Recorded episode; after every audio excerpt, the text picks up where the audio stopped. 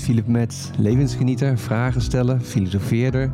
Het ontdekken van de rode draad van mijn leven is de liefde van mijn leven. Heel veel vallen, maar elke keer beter dan tevoren weer opstaan.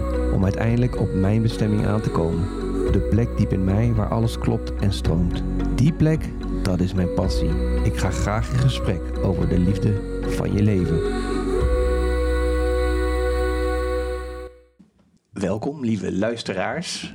Uh, zijn we weer met een, uh, aflevering van uh, De Liefde van Je Leven. En het is een hele speciale, want ik heb twee mensen bij elkaar gebracht. En deze twee mensen zijn Noor en Juno. Welkom. Dankjewel. Dankjewel. En um, ja, ik, eigenlijk heb ik Noor ook op een hele bijzondere manier ontmoet. Jij kwam mee met Jannes, de boer, ja, zeg ik altijd. dat klopt inderdaad. Ja. En voor je het weet hadden wij een heel interessant gesprek. Mm. En uh, ik voelde bij jou enorme liefde en kracht en bescheidenheid. Ja, ik weet niet, het raakte mij gewoon. En uh, ging ook veel over God. Mm.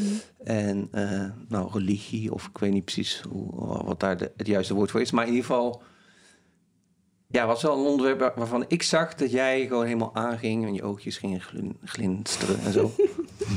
ja, dat klopt wel. Dus, uh, ja, dus dat vond ik bijzonder. Mm. En uh, Juno zit hier ook aan tafel. Uh, nou, maak een grapje. De clearing god van Nederland.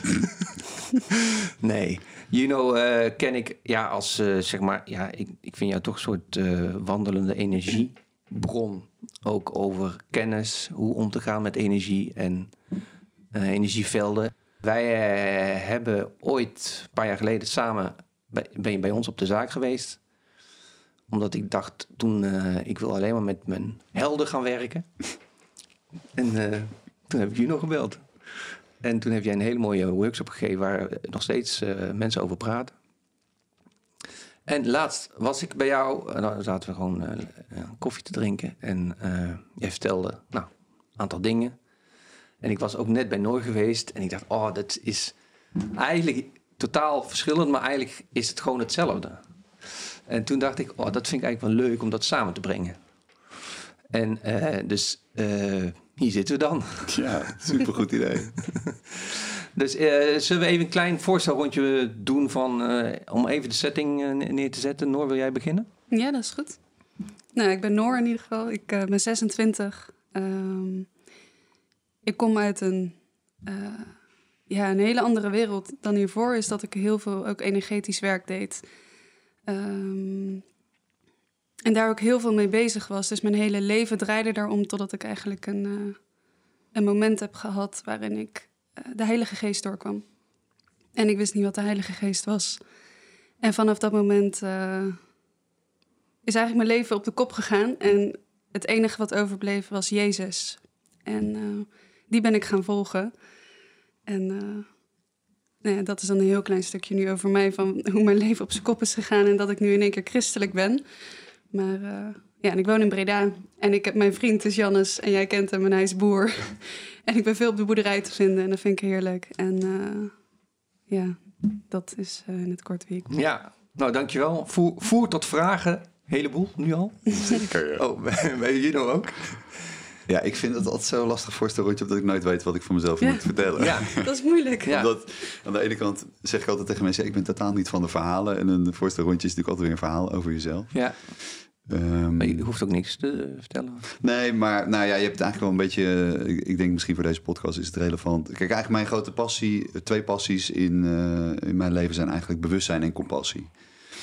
En uh, ja, dat is gewoon iets waar ik wat ik in mijn, waar het in mijn leven over gaat en daardoor ook in mijn werk. Omdat dat zo één ding is eigenlijk.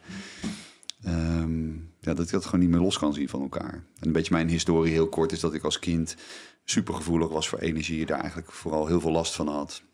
Niet goed mee heb leren omgaan. Dat heb afgesloten tot ik achter in de twintig was. En dacht dat ik onwijs lekker bezig was. Want ik kan, ik kan een corporate baan en een leaseauto. ik had gestudeerd. Dus dacht, nou gaat allemaal goed. En mijn mazzel was dat mijn omgeving over mij begon te klagen... omdat ze geen contact met mij konden maken. Dus die zeiden letterlijk van... joh, gast, je lijkt wel een koelkast, weet je. Is er iemand thuis daar? En dat was echt mijn wake-up call. Zo van, oh jee, ik wil helemaal niet zo leven en zo zijn. En dat was echt de, nou, het keerpunt in mijn leven... waarbij ik weer nou, gewoon hulp ben gaan zoeken van... oké, eh, ik voel blijkbaar heel veel, hoe kan ik daar dan mee omgaan? Nou, uh, ik kan me nog herinneren dat de allereerste keer dat ik met een vriend daarmee iets ging doen... was bij Tante Roos in uh, Den Haag. Een oude Indische dame, drie hoog achter op een zoldertje. Die gaf een rijke cursus. Mm. En letterlijk, toen ik mijn handen op iemand legde om een behandeling te geven... had ik het gevoel dat mijn vingers in het stopcontact zaten. Dus dat was allemaal gewoon nog steeds aan, alleen heel lang niet gebruikt.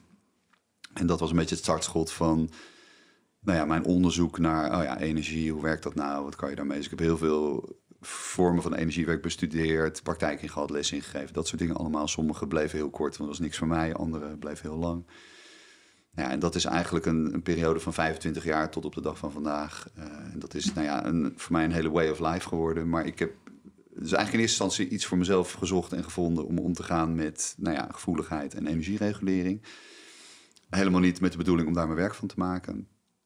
En uh, uiteindelijk merkte ik dus toen ik dat voor mezelf vond en zo ging leven, dat dat zoveel effect had op mezelf, maar ook op mijn omgeving. Dat ik dacht van, ah, oké, weet je, hier kan je dus ook andere mensen mee helpen. Maar goed, en dat is dus daardoor ook mijn bedrijfje geworden, zeg maar. In energy clearing heet dat dan. En dat is een, een vorm van energiewerk die gebaseerd is op bewustzijn en compassie. En ehm, nou ja, daar, daar, dat is mijn werk. Ik help daar personen mee, huizen, bedrijven, dat soort dingen. Maar ik leer het ook aan andere mensen, omdat ik achterkwam dat iedereen het kan leren. Omdat we allemaal bewustzijn en een compassievol hart hebben. Dus iedereen kan het ook. Um, nou ja, en uh, nu zitten we hier. Ja, ik ga even een kleine uh, vraag stellen over, want de podcast heet De Liefde van je Leven. Ja. En het gaat eigenlijk over van... Uh, ja, ik weet niet, de woorden zijn misschien niet altijd even goed, maar uh, zit jij op je bestemming? Ja. Uh, ja, ja, ja. Uh, snap je? Ja, ja nee, helemaal. Dit is echt wat ik, wat ik hier moet doen en kom doen. Ja. En dat, ik weet dat omdat dat, ja, dat is aan de ene kant een soort weten en een gevoel. Maar ik merk het ook aan dat alles gewoon in een flow gaat. Precies. Want ik ben, weet je, ik ben natuurlijk een eenpitter, maar ik ben ook ondernemer dus. En ik merk gewoon aan alles dat zolang ik dus doe wat ik moet doen, en dat gaat in dit geval over deze manier van leven en werken, dat, alles, dat er gewoon superveel support is. En dat alles mogelijk gemaakt wordt omdat, nou ja, dat dat ook gebeurt. Dus ja, dat, dat is heel duidelijk dat dit eigenlijk mijn bedoeling is. En nou ja, goed, weet je, uit alle horoscopen kom, komt dat er ook uit. Dus het, het, staat ook in de sterren, zeg maar. En het is ook iets, iets waar ik gewoon zelf onwijs blij van word. Mm -hmm. Uh, en, en nog steeds na zoveel jaar super interessant vind. En niet het gevoel heb van, nou, weet je wel, ik ben hier zo klaar mee. Mm. ja. Dus al die dingen bij elkaar, ja, dat is voor mij gewoon een heel duidelijk teken van, ja, dit is gewoon de bedoeling. Ja. Mooi. Dus dat is wel de liefde van mijn leven, ja. Ja, nee, precies. En, en is het dan iets wat kan evolueren, denk je dan nog? Of zo? Dat je uiteindelijk ja. uitkomt op iets totaal anders? Nou, nee, al, totaal niet. Maar het is natuurlijk een rode draad of zo. En dan... Ja, de vorm kan misschien wel veranderen, maar de basis is denk ik wel steeds hetzelfde. Ja. En ook de vorm is wel veranderd hoor, in die 25 jaar. En dat heeft ook te maken met je eigen... Weet je, dit is niet iets uh, wat je kan doen zonder daar zelf in mee te groeien. Ja. Dus, dus als ik nu kijk hoe ik dat nu doe en 25 jaar geleden is dat heel anders. En de taal is ook heel anders, maar dat, ja, dat groeit gewoon met je mee. Ja, ja. Maar ik, ik kan me niet voorstellen dat... Ja, maar goed, dat heb ik wel vaker gehad hoor. Dat ik me niet kon voorstellen wat de volgende stap was. En als de volgende stap er dan was, dan denk je, oké. Okay. Ja, ach, achteraf gezien ja, heel bizar. herken je de rode draad. Ja. Maar tijdens niet altijd, zeg maar. Nee. Althans, dat is mijn ervaring. Maar ik heb dat ook een beetje opgegeven. Want die vragen die stellen mensen eens, ah, waar wil je over vijf jaar zijn? Ja, ik heb geen idee. Ik weet niet eens waar ik morgen wil zijn. Ja. Uh, maar ik, dat zit hem ook in het vertrouwen van, ja, weet je, het, ik weet wel gewoon dat dat, nou ja, zoals jij dat dan mooi zegt, geleid wordt. Weet je, dat, dat dient zich gewoon aan. En voor mij is dat dan super helder. Het dient zich aan en dan is het nee, dan volg ik het niet. Of het is ja en dan weet ik als ik het volg dat het helemaal klopt. Ja. Oké, okay, en Noor. Ja. Um, we gaan zo even op de Heilige Geest door, want dat vind ik echt heel interessant. Mm -hmm. Maar kan jij iets vertellen over jouw verleden? Ja, dat kan ik wel. Um, in hoeverre wil je teruggaan? Ja, wat relevant is. Ja, je hebt tegen mij een aantal dingen verteld. Die, ja. die vond ik wel interessant. Ook van, uh, nou ja, goed, dan, dan, kijk maar zelf wat je wil, wat je wil vertellen. Um... Nee, ik, ik, kan denk ik ook wel beginnen bij... Um, ik was sowieso, toen ik jong meisje ook was, stond ik geestelijk al heel erg open. Dus stond ik in verbinding met meer. al werd het afgeschetst dat ik zelf gek was daarin. En... Maar ik had ook last van, al vanaf jonge leeftijd, um, van chronisch ziek zijn.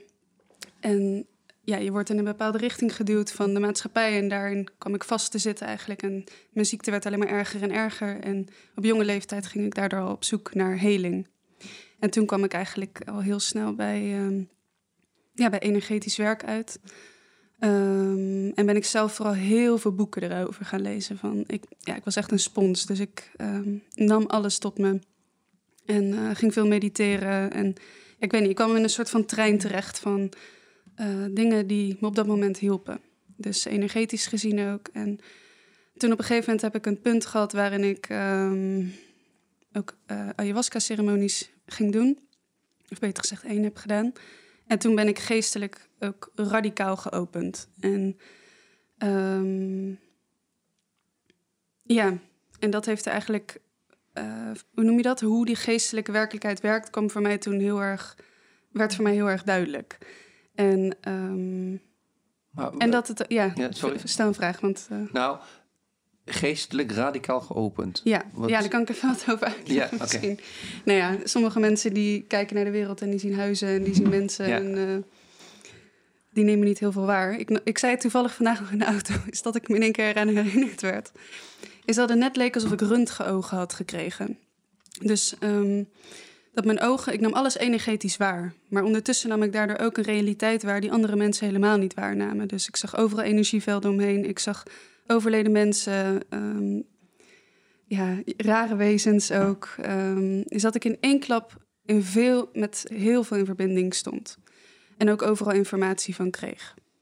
En, en, en voordat je verder gaat, want jij zei in het begin, als kind stond ik aan of zo? Ja, open. Open. Was dat dat open wat je net beschrijft? Ja, maar wel mindere mate hoor. Ik nam toen wel dingen waar en toen was het in één klap, um, ja, alsof het keer honderd was. Ja, dus nu ben je gewoon geëxplodeerd qua ja, waarneming. Ja. ja. En ga door. Ja, dus uh, nou ja, dan gaat er een hele wereld voor je open waarvan je eigenlijk, tenminste heel veel mensen om je heen niet begrijpen van wat je dan waarneemt. En, uh, maar ik dacht, dit is een gave. Dit is me gegeven en ik moet hiermee leren omgaan. En, uh, maar ja, toen ik zo geestelijk geopend was, kwam ik er ook achter. Uh, ik geloofde heel sterk dat, um, ja, hoe noem je dat? Alles wat je, dat alles een reflectie is van je eigen binnenwereld op een bepaalde manier. En, uh, maar ik ervaarde ook heel veel donkerte.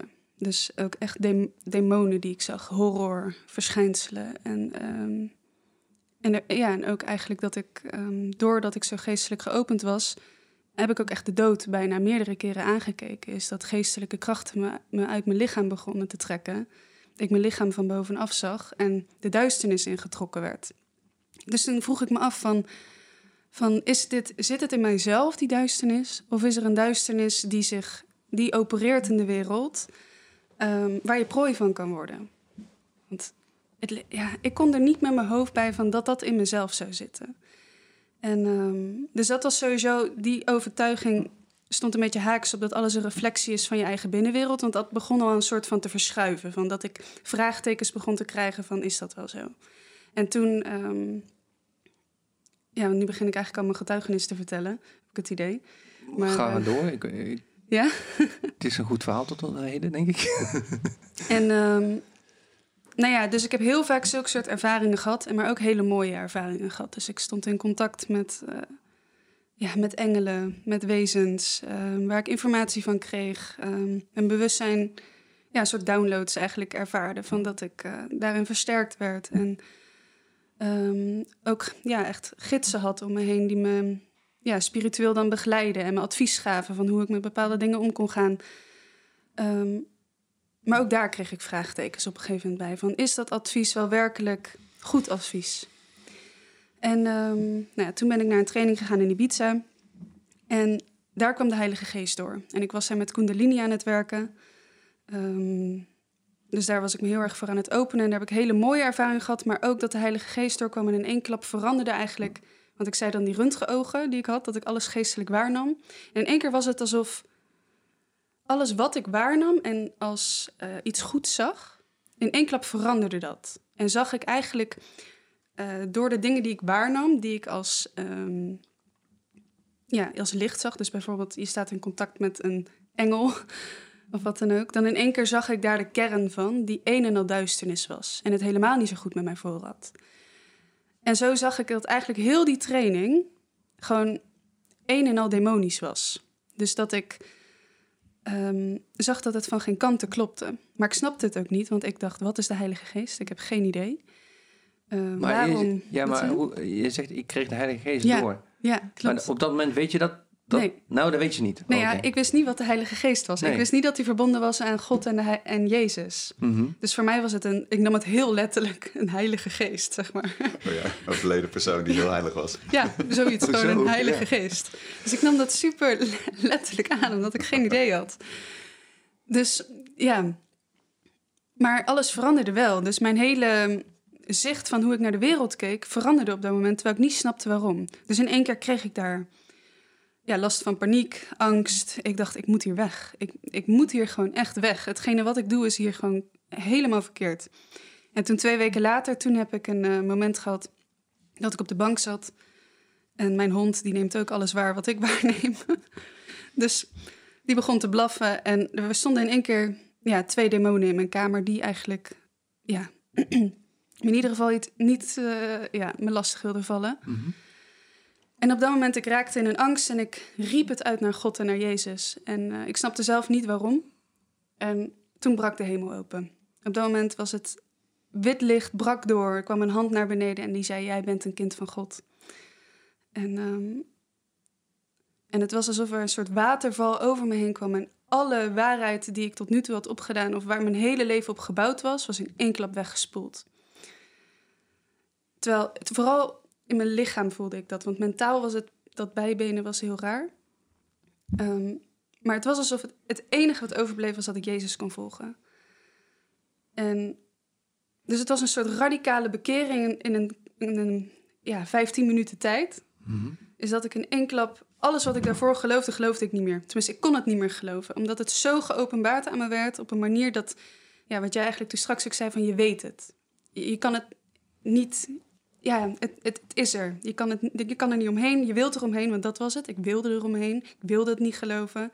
Want ik dacht christendom, ik was iemand die totaal niet... Ja, ik zag het christendom echt als een machtssysteem, wat mensen onderdrukt, wat ehm, je juist niet vrijzet.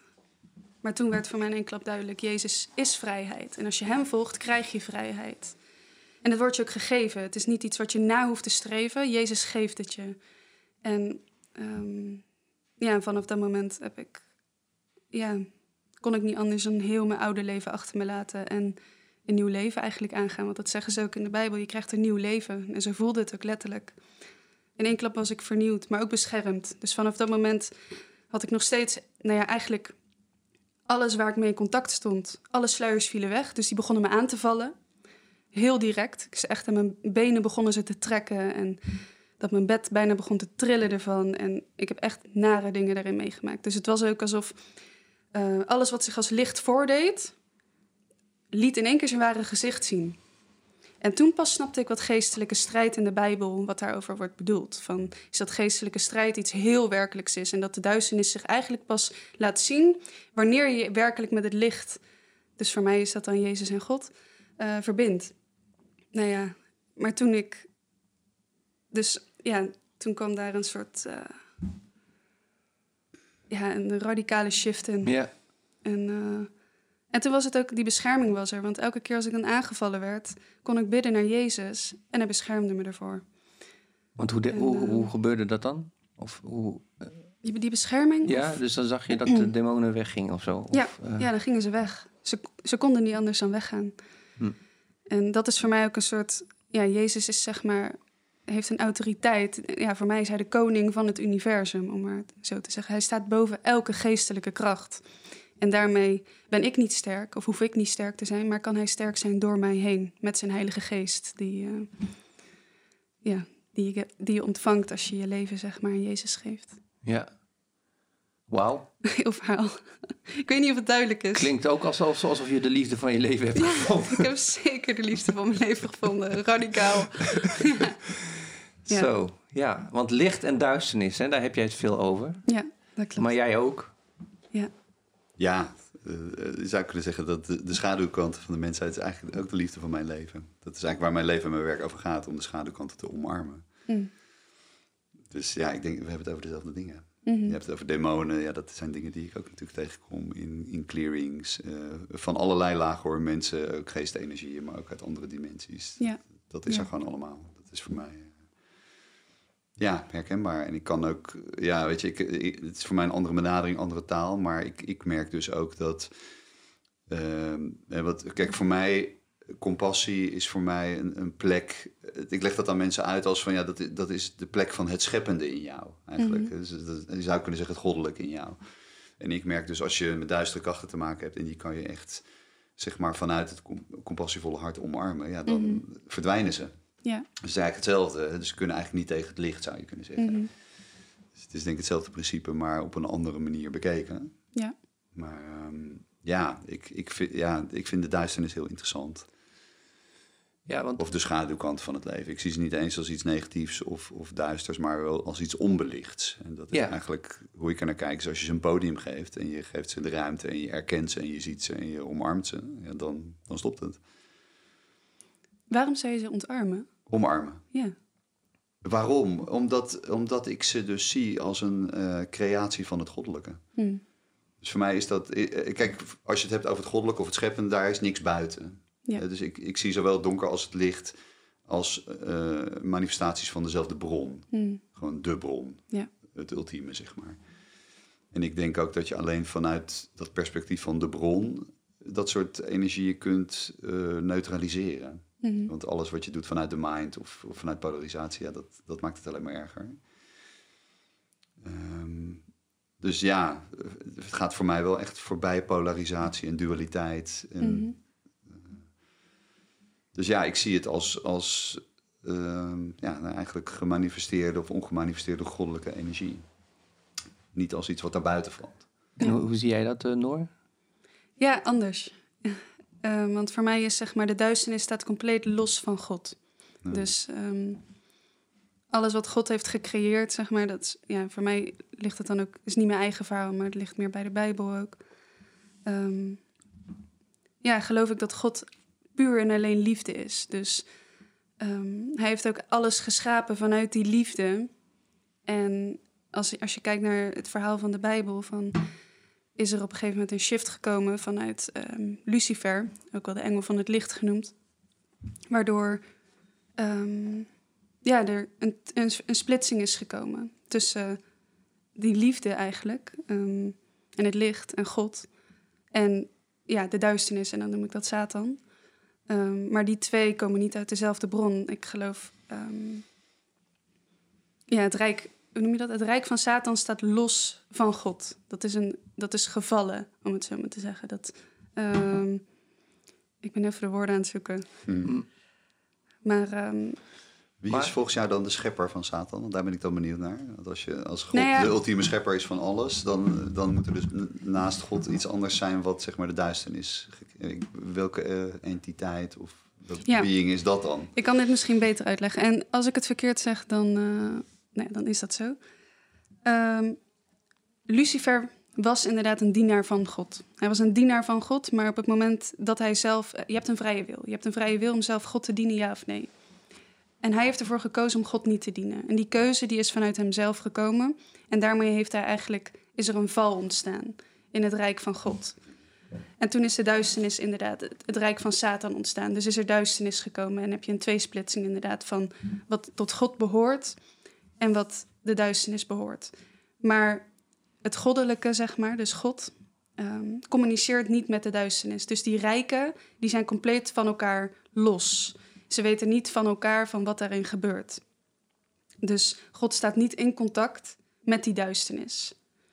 Dus daarin zit dan het verschil, denk ik. Van het staat niet met elkaar in contact. Ehm, Ja, dat, is echt, eh, dat zijn eigenlijk twee uitersten. ja, Jouw kijkt daarop en die van mij. Ja, Want voor klopt. mij is eh, go- God, of ik gebruik dat woord eigenlijk nooit, maar het- goddelijke is het allesomvattende. Ja. Dus ik zie dat echt als de scheppende kracht Mhm. achter de, eh, het hele spectrum. Dus zowel het licht als de duisternis. Ja.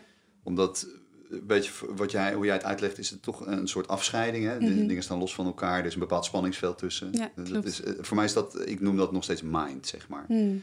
En als je daar aan voorbij gaat, dan kom je in een realm of zo, die dan voor mij, eh, die ik dan het scheppende of het goddelijke of het mysterie noem, maakt niet Mhm. uit. En dat is voor mij eigenlijk één bron die alles manifesteert. Dus die Ja. ook het scheppende is van de duisternis. Mhm. En ik, ik snap ook heel goed dat die twee daar moeten zijn. Die hebben elkaar nodig, anders is het niet alles. Dus God is voor mij alles. En ja, Nou als je ja, alles bent, dan ben je natuurlijk het hele spectrum. Want eh, eh, ik, ik denk dat er in mij een moordenaar schuilt. Ja? In iedereen. Hmm. Oké. Snap je? Dat zeg maar omstandigheden of wat dan ook eh, het slechte uit jou kunnen Mhm. halen. En dan denk je van, maar is het dan... Waarom zou dat dan niet bij elkaar horen? Of, of Ja. word ik dan op dat moment overgenomen of zo? Of, Nou ja, zo kijk ik daar dan naar. Ja. Want voor mij, zeg maar, die duisternis is niet... Ik geloof, we zijn geboren en we zijn... Het vlees, zeg... Ja, ik, kan- dit kan ik alleen vanuit de Bijbelse taal een beetje uitleggen. Nu moet ik even eh, woorden zoeken je Janneke. begrijpen. ja, in ieder geval, we zijn geboren. We zitten in een lichaam en het is een vleeszak. Even Ja? zo gezegd. Ja. En die vleeszak, die heeft God geschapen. Tot in de details. En maar ons vlees heeft bepaalde driften. En we zijn heel erg geneigd om ehm, ook het slechte te doen. Maar op het moment, tenminste als ik mijn leven aan God geef, kan zijn geest door mij heen werken. En ik heb zijn geest nodig om goed te kunnen doen. Maar op het moment als ik me openstel voor andere geestelijke krachten, ehm, kan er een mengeling ontstaan van goede krachten, maar ook van duistere krachten. En geloof ik ook dat die krachten, die duistere krachten, jou in, ja, letterlijk kunnen beze- bezeten of bezitten, zeg Mhm. maar. Dat ze in je komen wonen. En dat je daardoor in staat bent om hele duistere dingen te doen. Maar ik geloof niet dat dat altijd dat dat het plan van God is. Ik geloof dat dat het plan van Satan is, die door jou heen werkt en daardoor ehm, ja, dat er duisternis in de wereld gemanifesteerd eigenlijk wordt. Maar niet omdat je, ja, dat komt omdat je dan los van God komt te staan. En ik geloof dat God ervoor kan zorgen dat je bevrijd wordt van die duisternis. Dus die stem die jou dan zegt, er zit bij mij een moordenaar in mij. Ik geloof niet dat jij dat bent. Ik geloof dat dat een kracht Ja, ja. is die daarachter zit, die jou dat zegt. Oké. En ehm, ja, en dat je daar ook weer van bevrijd kan worden. Dus ehm, ja, dat is eh, hoe ik het zie. Ja. Ehm, maar uiteindelijk denk ik dat het allemaal om liefde gaat of zo, toch? Mm.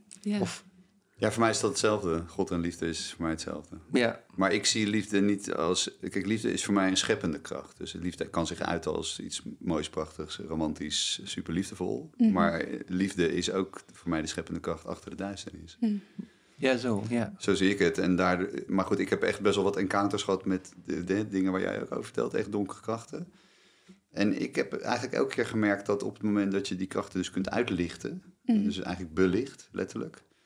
Door ze gewoon helemaal... Dat is wat ik dan doe. Ik, ik laat ze helemaal toe in mijn lichaam. Ik ervaar ze helemaal. Maar tegelijkertijd laat ik ze ook helemaal zijn zoals ze zijn... zonder dat ze hoeven te veranderen. En dan gebeurt er dus iets energetisch. En dat is dat eigenlijk al die spanning...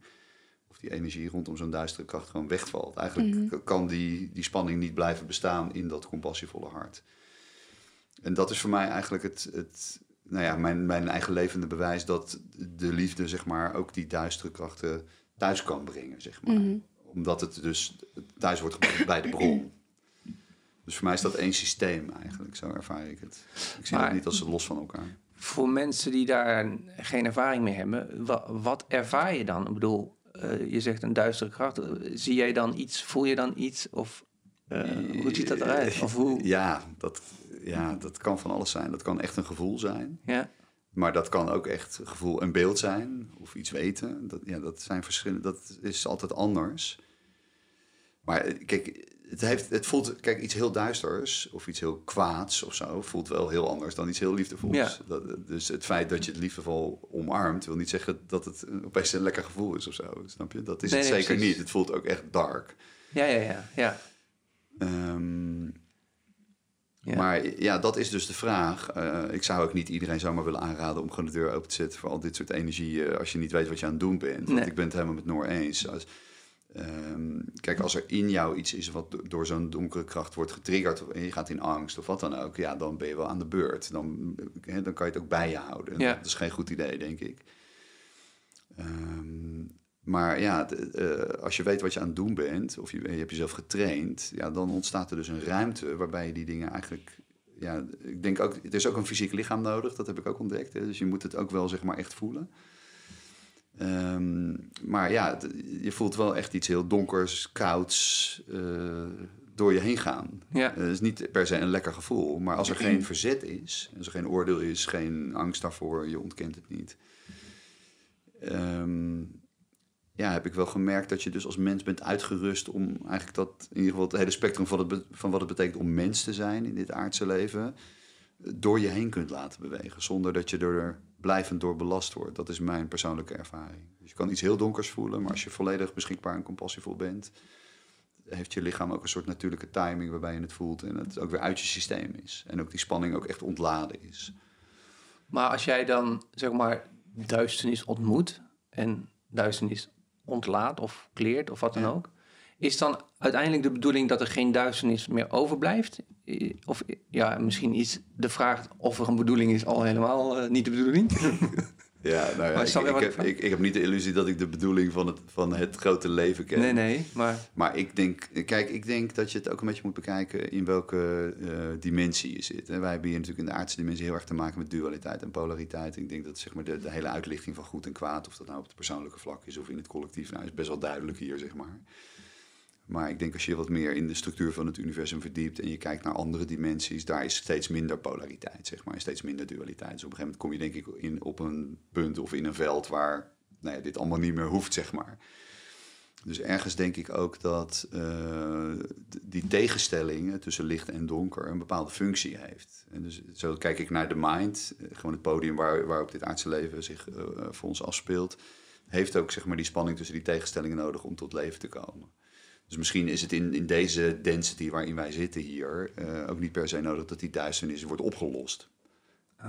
Omdat oké. het gewoon onderdeel is van, van wat we hier aan het doen zijn. Ja. Van wat we hier willen ervaren. Ja. Dus ik denk ook als je hier naartoe komt, dat je misschien ook juist, eh, als je het ziet als een reis vanuit de eenheid naar de afgescheidenheid, dat je ook wil kunnen er, het moet er wel ook zijn, toch? Je wil afgescheidenheid ervaren, ja, dan moet het ook in ieder geval de illusie er zijn dat het afgescheiden Ja. is. En daar heb je natuurlijk licht en donker voor nodig. Ja, Maar ik denk wel dat je, je eh, als je gelooft in de ziel, dat je je ziel kunt verrijken door dat hele, tenminste dat is mijn trip dit leven, om gewoon het hele spectrum van wat het betekent om mensen te zijn, zowel de hele licht als de donkere kant, om dat echt heel, nou, jezelf mee te verrijken. Zo zie ik het. Dus elke keer als je dat binnenlaat en je, je voelt dat helemaal, je omarmt het, dan integreer je ook echt letterlijk die energie en die frequentie in je systeem en tot het punt dat je het volledig omarmt en dan heb je jezelf ervan bevrijd. Mhm. Dus dan kan je het nog steeds tegenkomen. Dat is misschien ook een beetje antwoord op jouw vraag. Mhm. Het wil niet zeggen dat als je de- duisternis of bijvoorbeeld boosheid in jezelf omarmt, dat je nooit meer boos wordt. Of dat je nooit Nee. meer een boos persoon tegenkomt. Ik denk niet dat dat de point is. Ik denk dat de point is dat je jezelf kunt leren om daarmee om te gaan en jezelf daarvan kan bevrijden. En ik kom ook nog steeds mensen tegen die boos zijn. Of situaties waarin ik bijvoorbeeld boos kan worden. Dat is gewoon het leven, denk ik. Maar de manier waarop ik daar nu mee omga is heel anders. Omdat ik mijn systeem heb geleerd van, oh ja, boosheid is gewoon een gevoel, een emotie die je kunt ervaren. En als je dat bewust doet en compassievol, dan is dat geen probleem voor Ja. Dan beweegt dat door je heen. oké. Dus, eh, En, en Noor, eh Juno heeft het over een ziel. Mhm. Eh, jij zit ook op het pad van, het, van een ziel? Of Ja, denk je daar anders over? Ja. ja. En Ja, wat, wat, wat is jouw eh, idee van jouw ziel? eh, bedoeling? Of whatever? Ja. Ja, het is interessant. Ehm, ja, want alle dingen die jij, die, of alle dingen, veel dingen die ik hoor jou, die ik jou hoor zeggen, van, ehm, daar stemde ik dan eerst mee in. Van dat mijn ziel hier was. En ook, ik heb hiervoor gekozen voor dit leven, om dit leven hier zo te ervaren in die duisternis en ehm, in het licht. En het hoort er allemaal bij. Maar ik ben daar heel anders naar gaan kijken sinds ik tot geloof ben gekomen. Want ik geloof ten eerste niet meer in reïncarnatie. Dus ik geloof ehm, dat ik puur en alleen mens ben en dat ik ziel ben natuurlijk wel. Ik ben een ziel die in dit lichaam zit en ik ben geschapen dan door God. Maar ik heb één leven gekregen en ik geloof niet dat er, ehm, ja, hoe noem je dat? Mijn leven gaat hierna door, maar dan in de hemel. Oké. Dus het is niet dat ik nog ehm, miljoenen Terugkom. keer in een soort van cyclus terechtkom. Ik, ik zie ja, dat, dat infinity teken voor me is dat ik elke keer opnieuw geboren word, doodga, opnieuw geboren word, doodga. En een soort van elke keer dat proces moet doorgaan. Ik geloof namelijk eh, ja, dat dat niet van God komt eigenlijk. dat die cyclus een soort van is iets waar je ziel dan in gevangen komt te zitten. En ik geloof dat God ons gemaakt heeft om uiteindelijk ehm, dat onze ziel bevrijd wordt eigenlijk en je gaat niet eens dood. Je krijgt gewoon een nieuw leven in de hemel en daar blijf je oneindig. En daar is geen lijden en daar is, daar is überhaupt geen duisternis ook. Dus daarom is het ook voor mij als ik hoor dat die duisternis aanwezig is. Ehm, ja, ik geloof dat God een belofte heeft en dat is dat ik hierna in een wereld terechtkom, de hemel, waar God aanwezig is, waar Jezus is en waar geen lijden bestaat. En dat ik dat ook niet meer hoef te ervaren. En dat, ehm, ja, dat is een hele andere reis. Van, ja, die Mhm. bestemming is heel duidelijk, die is heel concreet natuurlijk. En, ehm, maar ja, alsnog een zielenreis die, maar die, die niet zo in dat oneindige van het universums en dimensies en planeten en wezens die daar dan weer zijn. Want daar geloofde ik dan, of daar stond ik mee in verbinding dan eerst ook. Maar Ja. heb jij een bedoeling? Zeg maar, moet jij iets doen? Heb ik een bedoeling? Nou ja, ik geloof dat, tuurlijk. Ik Ja, heb ik- zeker een bedoeling. Nee, nee, maar mijn dat- ziel, dat mijn ziel een bedoeling heeft hier op aarde. Ja, ja, maar ja, dus de- misschien is dat gewoon heel mijn beperkt mens zijn die daar antwoord op wil hebben. Van ja, wat- ik, dat, ik loop echt vaak wel rond die zin. Wat, wat, wat doe ik hier eigenlijk? Wat, Ja. wat, is, wat is eigenlijk mijn bedoeling? Ja. En soms dan zit ik in een flow en dan voel ik het helemaal. Dan denk ik, oh ja, ik zit in de eenheid. Dan denk ik, oh ja, dit is het, dit is het, helemaal cool. En, en, en natuurlijk is alles een cyclus, dus dan raak je dat weer kwijt een keer. Ja, En dan loop ik weer rond van, wat is de bedoeling? ja. Maar goed, maakt me niet uit. Maar of Wat mijn stel jij die vraag niet? Misschien. Aan mezelf. Ja, misschien heb je... Jawel, nee, ik stel die vraag vooral aan God eigenlijk. Dus Ah, voor mij is het ook niet meer van, is dat ik mezelf ga afvragen, wat is mijn bedoeling of wat is mijn zielsplan? ja, Dat plan God- is namelijk geschreven door God. God heeft een, hij heeft mij gemaakt, hij heeft een compleet plan voor mijn leven eigenlijk uitgeschreven. De vraag is alleen of dat ik mij overgeef aan het plan van God of overgeef aan het plan van andere geestelijke krachten. En nu merk ik heel sterk van hoe God mij heel direct leidt. Dus Hoe- keuzes die ik noem- maak. Noem eens wat ehm, dan, voorbeelden. nou, het begon eigenlijk toen ik bijvoorbeeld tot geloof kwam. ehm, toen snapte ik er de ballen niet van, van wat, wat er eigenlijk allemaal gebeurde. Maar God sprak tegen mij, je moet naar Ibiza gaan. Nou ja, en toen stond ik daar op dat vliegveld en toen werd ik eruit gevist. En toen, ehm, omdat er blijkbaar een alarm afging... toen kwam een man naar me toe, twee meter lang. Supergrote vent. Ik dacht, nu ben ik de Sjaak. Dan dacht ik. En toen zei hij... Ja, ik ben een boodschapper van God. En je moet weten, Jezus is met je. Je wordt beschermd. Maar er zit op dit moment een duistere demon bij jouw tas. En dat klopte ook, want de nacht daarvoor probeerde demonen mij bang te maken voor de persoon waarmee ik op eh, vakantie zou gaan. En die persoon zelf had precies hetzelfde. En zij was ook tot geloof gekomen. En eh, nou ja, dus duisternis wilde absoluut niet dat wij samen zouden komen eigenlijk. Dus dat deed er alles aan om ons uit elkaar te drijven. Nou ja, toen waren we daar en toen gebeurde dat. En nou ja, ik zakte door mijn knieën, want ik dacht... En die vent die zei, je bent beschermd. Het, koninkrijk van God is met je. En je hoeft alleen maar te bidden en hij zal je beschermen. En toen begon hij zijn eigen getuigenis te vertellen. Nou ja, en zo heb ik keer op keer van die ervaringen gehad... dat eh, mensen in één keer of naar me toe kwamen... of dat ik wist, zeg maar, dat God me stuurde, dat hij me leidde en dat hij daar ook mensen voor gebruikte die dan ontvankelijk waren voor zijn geest. En, ehm, maar ook is dat ik had altijd het gevoel van ehm, ik moet mezelf doorontwikkelen, doorontwikkelen. En nu is het puur en alleen een kwestie van overgave aan de leiding van God. En ik hoef niet meer te werken voor mijn eigen verlossing. En dat is denk ik een heel erg ander verschil. Want mijn doel is niet per se nog om iets hier te bereiken. Mijn doel is om eigenlijk over te geven aan de wil van God. En wat daaruit komt, heb ik zelf eigenlijk geen controle over. Want ehm, dat is wat God door mij heen zal doen. En nu het enige wat voor mij eigenlijk duidelijk daarin is, is dat ik heel graag moeder wil worden. Maar voor de rest zijn alle verlangens of doelen die ik ooit heb gehad, allemaal een soort van weggevallen. En is er een soort rust gekomen van, ik kan hier gewoon zijn. Oké, ja. Klinkt als een bevrijding. Ja, Ja, van jezelf eigenlijk. ja een bevrijding van jezelf. Ja, precies. dat is Ja, echt best ja. apart, toch? Het Ja. gaat eigenlijk over dood. Ja, Dat is Ja. natuurlijk heel interessant, toch? Ja, en dat zeggen ze ook. Want eh, en noem je dat in de Bijbel staat ook: als je de geest van God niet hebt, ben je geestelijk dood. Op het moment dat je de geest van God ontvangt, krijg je een nieuw leven.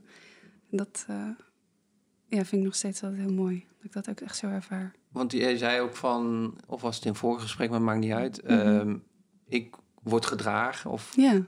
hoe voelt dat dan? Of wat? Nou ja, ik heb echt ervaringen gehad ook met Jezus. Dus Oh. ehm, ja, van, vanaf moment één is dat hij mij gewoon... Want ik snapte niks van de Bijbel bijvoorbeeld. Maar ja, dan in dromen... Jezus liep de hele tijd naast me. En hij ging me gewoon uitleggen van hoe de Bijbel in elkaar zat. Ik had superveel weerstand op het boek. Elke keer dan sloeg ik hem open en dacht ik... Snel weer dicht. wil ik helemaal niet kijken lezen. Ik kreeg daar zoveel weerstand op. Totdat Jezus zelf aan mij ging openbaren van hoe de Bijbel werkt... en hoe liefdevol Jezus is. En dat het... ehm, ja, en dat hij me ook echt ging uitleggen van waarom er begrenzing is.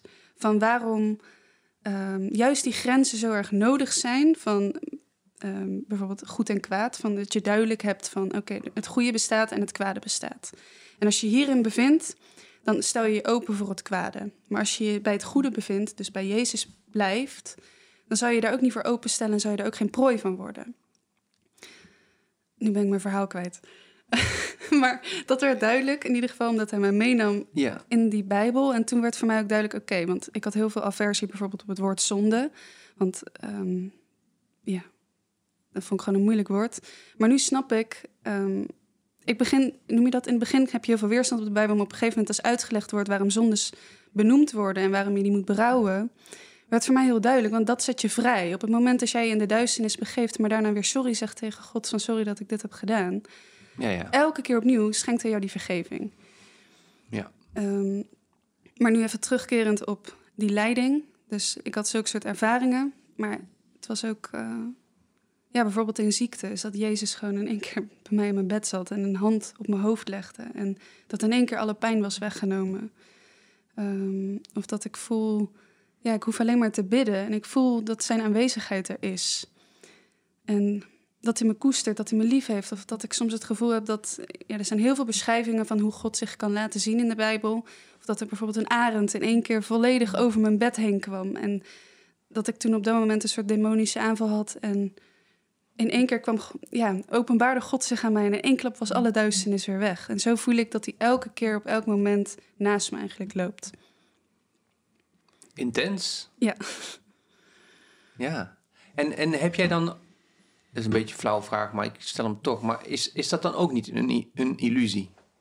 Ja, dat is een goede vraag. Nou ja, die vraag heb ik me natuurlijk zelf heel vaak Ja. afgesteld. Of afgevraagd. En eh, want zeker in het begin toen ik tot geloof kwam, ik dacht ook dat ik gek werd. Want het was zo in strijd met wat ik eerst geloofde. Ehm, maar ik wist, ik kon, ik wist het. Dus ik, Precies, dat is eigenlijk een soort snaar, de allerdiepste snaar die geraakt wordt. Ja, en dan is het gewoon... mijn hoofd zat Ja, de hele tijd... Ja, maar dit en dit en dit en dit en dit. Ik kan het allemaal niet verklaren. En hoe noem je dat? Maar het enige wat ik kon was me eraan overgeven. Maar die strijd die was er zeker. En daar heb ik ook nog wel iets, een mooi verhaal op van... eh, dat die strijd, ook van, is dit dan een illusie? Ehm, het werd voor mij ook duidelijk dat dat echt geestelijke krachten waren... die me opnieuw weer weg wilden trekken van God. En op het moment dat ik gedoopt werd, dus in water gedoopt werd... toen stopte die strijd. Dus die geestelijke krachten, ze zeggen ook van op het moment als je je doopt in water, dat is een heel geestelijk iets, kom je in het koninkrijk van God. Maar ben je dood voor de demonen in de duisternis. Dus ze laten je dan met rust. Hmm. En mag ik dat zien als een, eh, dat je dan op een ander trillingsniveau zit? Dat je dan toch over energie hebt? Of eh, zie je dat dan niet zo? Ehm, Ja, ik benoem het niet zo. Hoe, nee. hoe- Voor mij is het gewoon ja, met God leven. Ja, ik noem het niet Dat meer is zeg maar iets wat ik zelf kan bereiken, dat ik mijn eigen trilling verhoog of zo, of mijn eigen energie verhoog. Het is voor mij, ja, weer opnieuw is dat Gods geest door mij heen werkt en ehm, en dat zit eigenlijk. Het is niet mijn eigen werk. Het is Nee, precies. En is voel ik ook werk. ineens die volledige overgave van jou eigenlijk. Nu is- v- voelt dat in mijn lijf eigenlijk wat Mm. dat met jou wellicht doet trouwens. ja, Ik weet het ook niet. ja, Maar jij geeft je helemaal over eigenlijk. ja, dat klopt. Ja. En you know? Wat, wat is je vraag? ik luister met eh, Ja. interesse. Hoe, ehm, want jij zei, de, wat, ehm, help me even, eh, bo- boeddhisten die zeggen...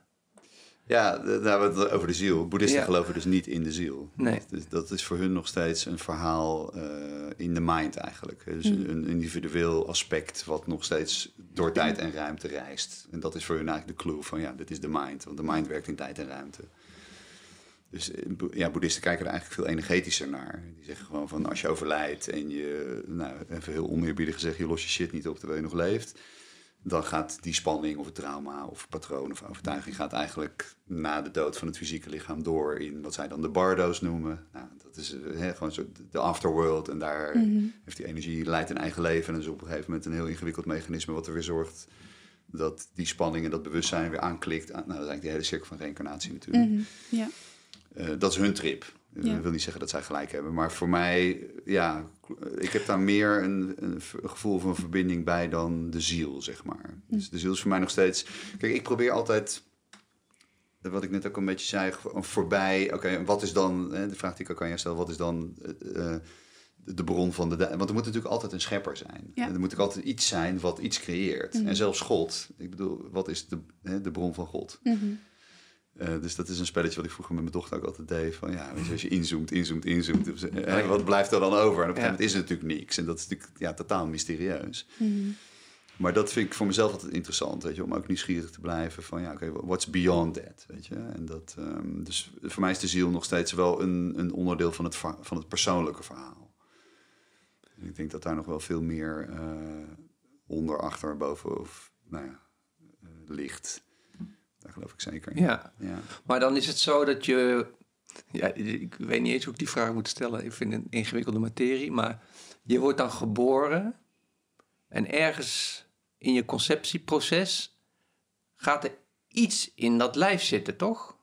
Of Ja. is dat ook weer een Ja, eh, Nee, nee, nee. Dat is het, het verhaal van de ziel. Hè? Dat er een moment komt dat de, ziel in het lichaam komt. Of, ja, ik zie dat dan meer als bewustzijn wat in het lichaam komt. Oké, jij noemt het bewustzijn. Dat is voor mij wel echt iets anders. Maar het, ja, bewustzijn, het is, het is ook soms ingewikkeld omdat iedereen iets anders daarmee bedoelt. Ja, Dus het zijn, weet je wel, eh, gewoon bijvoorbeeld de wetenschap, ja, die hebben gewoon nog steeds geen idee wat bewustzijn nou eigenlijk is. Nee. Die snappen dat gewoon niet. Ehm, dus het is soms ook moeilijk om het uit te leggen of zo. Weet je, en ook dat hele verhaal van de ziel en dat je dan hè, bovenaan de grote tafel zit en een afspraak maakt van nou, ik- weet je, het ja, ik Ga naar de een- supermarkt. ik moet een beetje lachen dan altijd, weet je, omdat het een beetje een soort, een soort romantisch idee is van, eh, en volgens mij een heel ingewikkeld proces. eh, waarvan denk ik maar heel weinig mensen echt snappen hoe het in elkaar zit. Ik zeker niet hoor. Ik, eh, ik vind het super interessant en ik lees er veel over, maar ik- dat ik het helemaal overzie, dat die illusie heb ik niet. Ehm, maar ik, ik, kijk, ik denk wel dat, eh, waar jij het bijvoorbeeld had over eh, het vlees, hè, letterlijk het woord incarnatie betekent natuurlijk gewoon in het vlees komen. Ja, mooi. En dat is gewoon het bewustzijn wat in het lichaam komt. En dat is ook Ja, nodig natuurlijk. Want als je alleen een lichaam hebt en geen bewustzijn, ja, dan heb je een auto zonder bestuurder. Dus er gebeurt natuurlijk toch iets heel mysterieus waarbij daar een, Ja. een bewustzijn... Ik, ik denk uiteindelijk dat dat ook het goddelijke bewustzijn is. Natuurlijk wat in het lichaam komt en dit aardse leven ervaart via de zintuigen van het lichaam. Daar geloof ik zeker in. Ja. En word jij gedragen? Ja, zeker. Ja, nee, de illusie van vrije wil, die heb ik al een tijdje geleden opgegeven. Oké. Ja, gelukkig ook. En hoe voelt dat dan? Wat, wat, ervaar je daarin dan? Is het gewoon dat jij, dat je zeg maar... eh, Ja, het is moeilijk uit te leggen, omdat het een soort... Het is iets wat heel vanzelfsprekend is en heel logisch. Het is een beetje een soort ja of nee, weet je wel. Het is gewoon een keuzedienst gaan of een dilemma en dan is het gewoon ja of nee. Dus het is Ja. een soort innerlijk gevoel of leiding. Ja, Ja, een beetje een soort rode lopergevoel van, ja, het ontvouwt zich gewoon. Dus ik zie mijn eigen leven en... Maar ja, op een bepaalde manier zitten er heel veel parallellen in. Want ik zie mijn eigen leven een beetje als gewoon mezelf uit de weg gaan. Hè. Dat zou je ook de dood van het ego kunnen noemen. Of nou ja, je wordt verlost van jezelf. Ehm, maar op het moment dat, dat je persoonlijkheid of je ego of wat dan ook minder wordt of gewoon er niet meer is, ja, dan is er natuurlijk nog wel iets anders wat door je heen werkt. Ja. En dat voel ik wel heel duidelijk. ja. En, dat, en niet alleen bij mij hoor, dat zie ik bij iedereen. En dat, dat wat dan door je heen werkt, dat voelt voor mij wel echt als een supportsysteem. Dat is echt hulp en begeleiding en richting en helderheid. En, en dat voelt wel als iets wat heel erg bijdraagt aan het vervullen van wat voor mij hier de bedoeling is. Dus ja, ik voel zeker wel heel erg steun. ja, ik ken dat Ja. wel. Ik heb net twaalf dagen gewandeld in eh, Zuidwest-Engeland. Maar dat is ook iets eigenlijk wat in me opkwam en waar ik naar heb geluisterd of of zo, snap je? Het is niet Ja. van... En dan, mensen vroegen ook wel, wat ga je dan precies doen? Of, weet je wel, alsof ik daar... Ja, ik had natuurlijk wel een, een idee of zo. Ik had wel een gevoel, maar ik had niet echt een heel duidelijk doel. Of ik wil dat of dat bereiken. Maar ik heb me gewoon laten leiden, zeg maar. En dat, Ja. dat is wel cool eigenlijk. Als je daarin kan zitten. Het is heel fijn, want het geeft heel veel vertrouwen. Ik heb, ik heb het gevoel dat heel veel mensen het, het gevoel hebben dat ze het alleen moeten doen. En nou ja, ik, ik, eh, ik, ik heb wel gemerkt dat als je dus ruimte kan maken om jezelf uit de weg te gaan, dat er dus heel veel hulp is. Op allerlei vlakken. Van mensen, maar ook van andere energieën of begeleiding of nou ja, geestelijke leiding, whatever, hoe je het ook noemt. Ja, dat is wel een heel fijn gevoel. Dat je gewoon niet alleen voor staat, zeg maar. Ja. Dus dat, dat helpt wel heel erg. En jij vertelde mij, eh, want ik, ik was jullie aan het koppelen, Mhm. eh, van, eh, oh, ik, wil wel, wat meer weten hoe, eh, ja, met Jezus. En, want dat hoorde je vaker om je heen of zo. Ja, nou ja, ik vertelde net tegen Noor al even dat het mij dus opvalt dat, ehm, eh, dat ja, dus opeens in mijn omgeving een aantal mensen was die zich hadden laten bekeren of nou, in, in het geloof waren gestapt. En eh, ook mensen waarvan ik echt dacht van, hè, oké. Weet je, niet, niet eh, op een manier dat ik dacht van, hè, waarom doe je dat? Maar meer zo van, oh, dat verrast me. Zo, omdat het zo'n radicale stap is eigenlijk. Tenminste, zo, lijkt het, zeg maar. Het is echt zo'n enorm...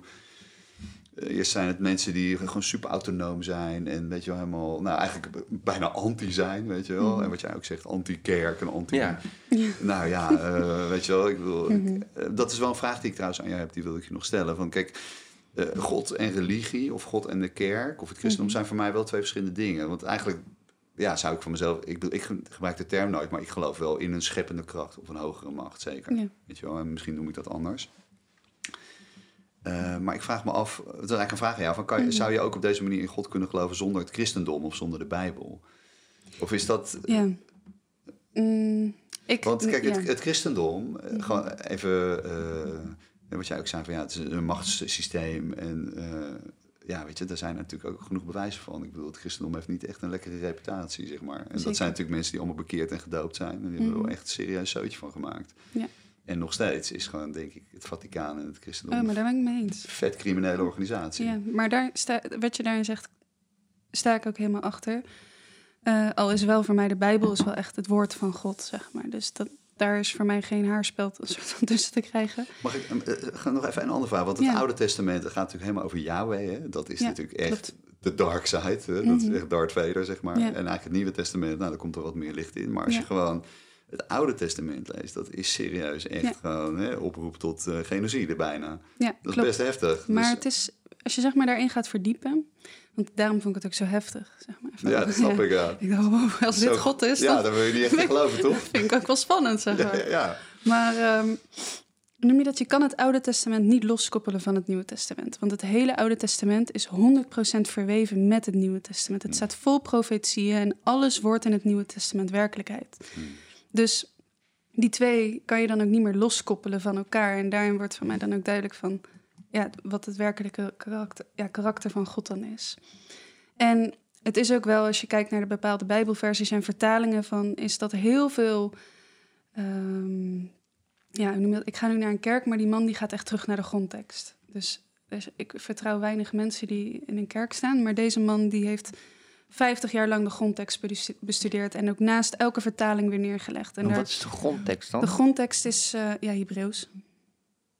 Aramees. De oudste geschriften. De oudste geschriften, zeg maar. Dus die gaan, maar die zijn dat echt... de Nag Hammadi geschriften? Of zijn nee, dat nee, nee, dat is gewoon... Nee, dat niet. Je lacht Ik, erbij. ja, nee. nee.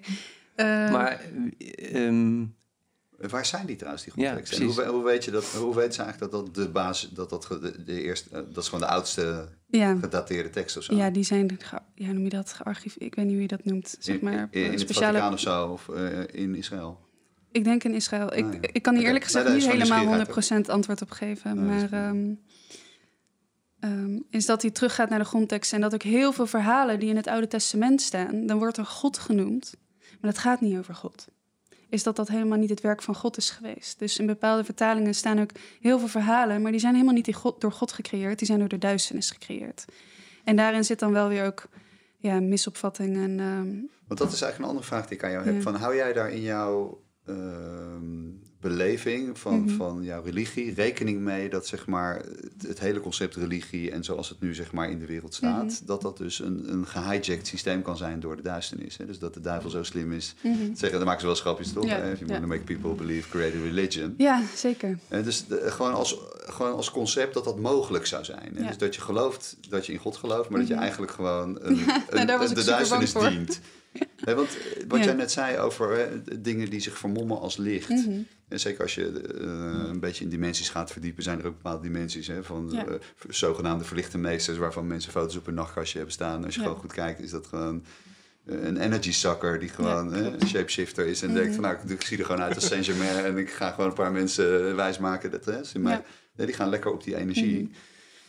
Eh, dat is natuurlijk interessant, weet Ja, je wel. Dus dat, dat, eh, ja, ja, gewoon, het is een, eh, gewoon een interesse vraag van hou je daar rekening mee dat dat zo kan zijn? Want ik doe dat voor mezelf namelijk ook. Van als, je, als dingen er heel mooi uitzien, dat ik denk van, hmm, Weet je wat het klopt is? dit eigenlijk wel? Voor mij is zeg maar elke belofte die God mij heeft gegeven is werkelijkheid geworden. En toen ik zeg maar in andere spiritualiteit zat, kreeg ik heel veel visioenen, heel veel beelden, heel veel informatie door. En soms, het, het was niet 100% betrouwbaar. Hmm. En wat ik merk sinds ik tot geloof ben gekomen, God komt zijn woord altijd na. Dus alles wat God met mij deelt, komt, wordt waarheid, wordt Ja. werkelijkheid. En daarin is zo'n vertrouwen. Dus het is voor mij. eh, ik snap daarin wat je zegt van ben je gehijacked. Ik was er helemaal bang voor natuurlijk ook. Want ja, soms dan weet je ook niet meer wat is dan waarheid. Maar God heeft zich zo aan zijn woord gehouden. Dat alles wat hij tot me sprak is werkelijkheid geworden. En daarin kon ik toetsen van hij spreekt de wer- werkelijk de waarheid. Het is niet een. Er zit niet een kleine leugen in verweven. En God liegt niet. En daarin ontstond zeg maar een relatie eigenlijk. Want religie is natuurlijk een woord van. Dat is voor mij platgeslagen relatie. Voor mij gaat het om een levende relatie met God. En de weg naar God is Jezus. Dus mijn relatie met Jezus, die werd constant opnieuw bevestigd. En als iemand constant zijn woord nakomt en nooit daar tekort in schiet, dan ga je erop vertrouwen. Dus mijn vertrouwen ging erin groeien. En die relatie werd zo sterk dat dat uiteindelijk nu eh, iets langer dan een jaar, eh, ja, iets langer dan een jaar eh, dat ik dan nu tot geloof ben, is dat de sterkste relatie die ik ervaar in heel mijn leven. Omdat ik weet dat ik daar altijd op kan terugvallen en dat die er altijd zal zijn. En dat is iets ja, wat ik nooit heb ervaren. In, met geen enkele geest waar ik mee in verbinding stond, of elke dimensie of elk wezen wat ik. Het is, het is rotsvast en het, het zakt niet door. En dat is voor mij echt een basis waar ik constant op kan terugvallen. Dus ik voel me niet gehijacked. en het is ook. Ja. Het, het, en de duisternis is er weg. Hmm. Er zit geen duisternis in. En dat is ook voor mij. Ja. Ik word nog steeds wel aangevallen hoor. Maar dan alsnog, dan, dan komt Jezus en dan beschermt hij me. Hmm. En het is. ehm, Maar Ja. dan is jouw gevoel dat je wordt aangevallen, is omdat ze op dat licht afkomen eigenlijk. Ja, zeker. Dat en dat dan, staat eh, ook in de Bijbel. Net als Jezus, die werd constant verzocht door demonen. Die heeft alles moeten doorstaan. Als jij tot geloof komt en jezelf echt helemaal aan Jezus geeft... dan zal je dezelfde dingen gaan ervaren als Jezus. Ja. En daar zit ook heel veel kwelling in. Maar het is een ander soort kwelling omdat Jezus naast je loopt. En dat is ehm, heel anders. Ja, het is eigenlijk ook het verhaal van de Boeddha. Hè? Die moest natuurlijk ook gewoon op het moment van verlichting... kreeg hij alle demonen en eh, Ja. pesten en plagen op hem af... om gewoon te testen eigenlijk. Van, Ja. eh, geloof, geloof je er echt in? Dus dat is eigenlijk een beetje hetzelfde verhaal. Ja. Ja. En als ik jou zo zie praten, glimlach op je gezicht en zo, Ja. heb je dan niet de behoefte om dat eh, gewoon de wereld in te schreeuwen van eh, waarom? Hè? Of, Dat doe ik Wat is er soms nu ook. aan? Doe je ook. ook, de podcast. oh ja, nee, dat klopt. Maar, nou ja, maar Ja. ja. ja, Maar kijk, ik ben hier ik ben niet om mensen te overtuigen. Dat Nee. is wel echt iets. En dat kan ook niet. Dat is echt iets wat alleen God kan doen. Net als wat hij bij mij heeft gedaan. Hij heeft zichzelf geopenbaard aan mij. En uiteindelijk is het Gods werk. Ik kan niet het werk van God overnemen, want dan ga ik zelf voor God spelen en daar geloof ik niet in. Dus ehm, ja, en weet je, het is wel. God spreekt soms tegen mij, ga, die zegt: ga in gesprek met die persoon, bijvoorbeeld. En dan hoor ik in één keer: dit was een gebed. En jij bent het antwoord op mijn gebed, bijvoorbeeld. Is dat zulke dingen dan ontstaan? Dus God leidt me er wel in van met wie ik in gesprek ga. Maar ja, om met iedereen in gesprek te gaan is ook weer zoiets. Ja. Dus ik laat me daarin ook weer leiden van wat God daarin van me vraagt. En dan komen er hele mooie dingen ja. uit vaak. En je hebt volgens mij ook wel nagedacht, doe ik hier aan mee aan deze podcast? Ja, Of, dat zei ik inderdaad, dat ik een halve dag over ging nadenken. Ik wist het denk ik al wel. oh, je wist het wel. Ja, jawel. Ik wist wel meteen van ik ga dat doen. Maar het was even... eh, ja, ik weet niet. Toen dacht ik, ik moet nog gewoon even in gebed gaan en Ja. doen. Maar eigenlijk was het voor mij meteen wel duidelijk van, ik moet het gewoon doen. Ik voelde er meteen direct heel veel rust in. En vandaag sloeg ik ook de Bijbel open. En eh, toen stond er ook een tekst van, eh, je hoeft niet zelf te praten. Gods geest zal door jou heen werken en hij zal je de woorden geven. En eh, dus ja, nee, ik ben er sowieso, vind ik het leuk hoe je het zijn. En, en, en is dat dan aan het gebeuren, die woorden? Komen die door? Voel je dat ook? ja, zeker wel. Oh, ja. Ja. ja, want eigenlijk ben ik helemaal niet zo'n goede prater. Niet? Nee, Echt niet? nee. Nou. Nee, absoluut niet. ik, ik kan schrijven. Oh, oké. Ja. Moet je maar vragen aan Jannes. Ja? Oké, Nee, grappig. Dus dat is... eh, Ja. En waar komen jouw woorden vandaan, eh Juno? Nou ja, ik denk eh, uit dezelfde bron. Ja. Ja, maar ik kan dat ook wel echt voelen hoor. Dat, eh, eh, of je, als je in flow bent, dan voelt het eigenlijk alsof ik er zelf niet ben en dat het gewoon helemaal vanzelf gaat en er eigenlijk gewoon door je heen wordt gepraat. En bijvoorbeeld, eh, eh, ik schrijf iedere maand een blog en dat is ook zo'n proces. Want heel vaak heb ik geen idee wat ik ga schrijven. Soms wel, maar heel vaak niet. En dan ga ik gewoon zitten en dan stel ik ook gewoon de vraag van, nou, wat wil er geschreven worden? En dan is het gewoon een kwestie van wachten en dan klunk. Ja. Eh, dan komt de buizenpost aan en dan begint het. Ja. En dan echt na anderhalf uur denk ik, huh? Oké. Ja. Dus zo gaat dat echt. Dus dat voelt wel echt als inspiratie, ja. ja. Ja, zeker. Inspiratie, dat is toch gewoon de Heilige Geest inademen? Ja, nou ja. eh, Ik heb denk ik van Henk Frans. Volgens mij hebben we het allemaal over hetzelfde, maar andere taal, zeg Ja. maar. ja, want we zitten hier eigenlijk ja, ook... ja, eh, jij denkt wel... nou, Daar we- denk ik wel we- anders over, We ja. hebben het niet over hetzelfde. nee, maar Ja. ul- ultimately dan, zeg maar. Even, want ik, weet je wel, ik, ja, wat jij benoemt als goed en kwaad... en dat onderscheid, dat is voor mij allemaal nog een soort bepaalde onderverdeling. Mhm. Maar voor mij, hè, wat ik net zei, als je verder, verder, verder gaat... Ja, dan is er uiteindelijk maar één bron, schepper, whatever. En, Ja. ja dan... Ja, dat, jij ziet dat niet zo, toch? Nee, ja, jij denkt dat dat toch... Je hebt gewoon twee bronnen. Nou ja, er is misschien één bron, maar ik geloof in vrije wil. Dus als mensen zelf voor de duisternis kiezen en de duisternis willen dienen... dan, ja, dan geloof ik ook niet echt dat je Gods wil naleeft. Ehm, Want ik geloof dan echt wel in die vrije wil. En ik heb ook vanuit vrije wil gekozen uiteindelijk... om natuurlijk Jezus te volgen. Ik had ook kunnen zeggen, ik ga het niet doen. Ja. En wie is dan volgens jou de schepper van de vrije wil? God, want hij heeft ons ons leven gegeven. Maar hij heeft ons zeg maar gemaakt met een vrije wil. Want als die vrije wil er niet was, konden we ook geen persoonlijke relatie met hem aangaan. En anders was je meteen als slaaf. Maar hij heeft ons als vrije mensen gecreëerd. Je hebt zelf de keuze, ga je een relatie aan met God, ja of nee? En als je dat niet doet, dan is het je eigen keuze. Maar anders ben je al automatisch gebonden of ben je eigenlijk slaaf en is het geen relatie. Dan is het, ja, dan moet het. Ja. Nou ja, en God wil zijn mensen lief hebben. En iedereen heeft die lief ook. I- hij wil dat iedereen naar hem toe komt, eigenlijk. Maar je hebt zelf de keuze of je dat doet, ja of nee. Dus ook de moordenaar heeft God lief. Ja, Ja? Dat hij is oneindig genadig en oneindig vergevend. Maar de vraag is wel, ga je naar God toe? Want dat is wel, met die zondes ben je natuurlijk ja, zo gebonden aan de duisternis. En eigenlijk heb je de duisternis lief. En heb je God daarmee niet lief. Maar als jij op een gegeven moment gaat inzien van... nou ja, ik heb een moord gepleegd en ik heb het verkeerd gedaan... en je gaat naar God toe en jij vraagt... God, wat heb ik gedaan? En je vraagt om vergeving... Ehm, en om genade eigenlijk, van, dan zal hij je het geven. Dan zal hij je die verlossing geven. En dan kan je leven ook radicaal op de kop gaan. Is dat je in één keer, dat zie je vaak ook bij van die mensen die in één klap bekeren, bijvoorbeeld echt zware criminelen. En hoe radicaal ze in één klap dan veranderen. En bevrijd zijn van verslaving, bevrijd zijn van eh, al die nare driften eigenlijk die ze in zich hebben. Nou, dat komt niet door hunzelf, dat komt door de geest van God, die ze eigenlijk gewoon compleet vrijzet. En dat zie je vaak ook. De meest gebroken mensen, die worden door God eigenlijk uitgekozen, omdat die geen trots meer in zich hebben. Die gaan niet meer zelf voor God spelen. Die zijn radeloos, die zijn ontvankelijk. Ja, zo. En die kunnen zich daardoor ook veel makkelijker overgeven aan, aan God en eh, aan Jezus. Want ja, dus ehm, ja, vaak juist bij die gebroken mensen ja, zie je vaak van die radicale bekeringen en dat ze echt vrijgezet worden. En, en ook die vrije wil dan daarin, want die mensen kiezen dan radicaal voor Jezus. Want die hebben de duisternis zo diep ervaren en gezien en geleefd.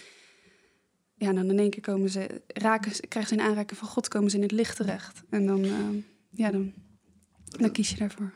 Wat is jouw eh, idee over hoe het kan zijn dat, zeg maar, eh, we hadden het net heel even over het Vaticaan, hè? dat zijn Ja. natuurlijk de meest ingewijde, eh, hoogste eh, priester, da, da, da, da. Ja. nou ja, even hè, in ieder geval voor de buitenwereld. Mhm.